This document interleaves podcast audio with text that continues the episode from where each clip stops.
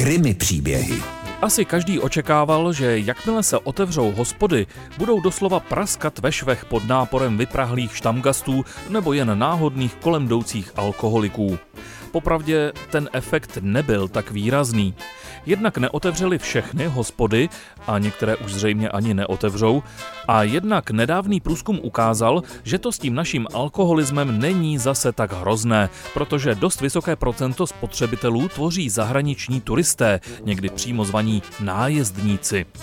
A tak se minulé rozvolňovací pondělí projevilo paradoxně hlavně v policejních statistikách, přesněji řečeno v dopravních statistikách.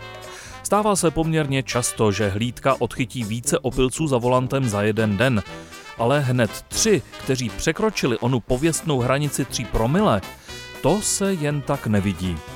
Ty dva Nýmandy, kteří řídili s hodnotou 3 a 3,8 promile, ponechme stranou a věnujme se vítězi.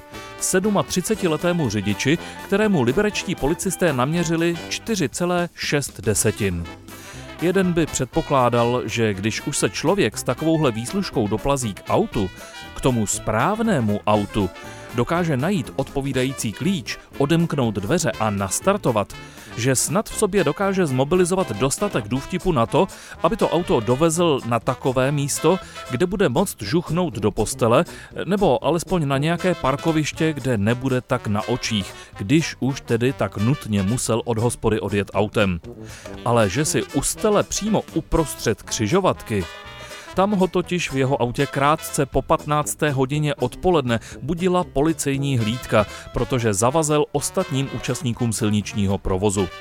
Samozřejmě on i jeho dva bratři v alkoholu se budou ze svých činů zodpovídat a jen doplním, že horní hranice trestu jsou dva roky nepodmíněně.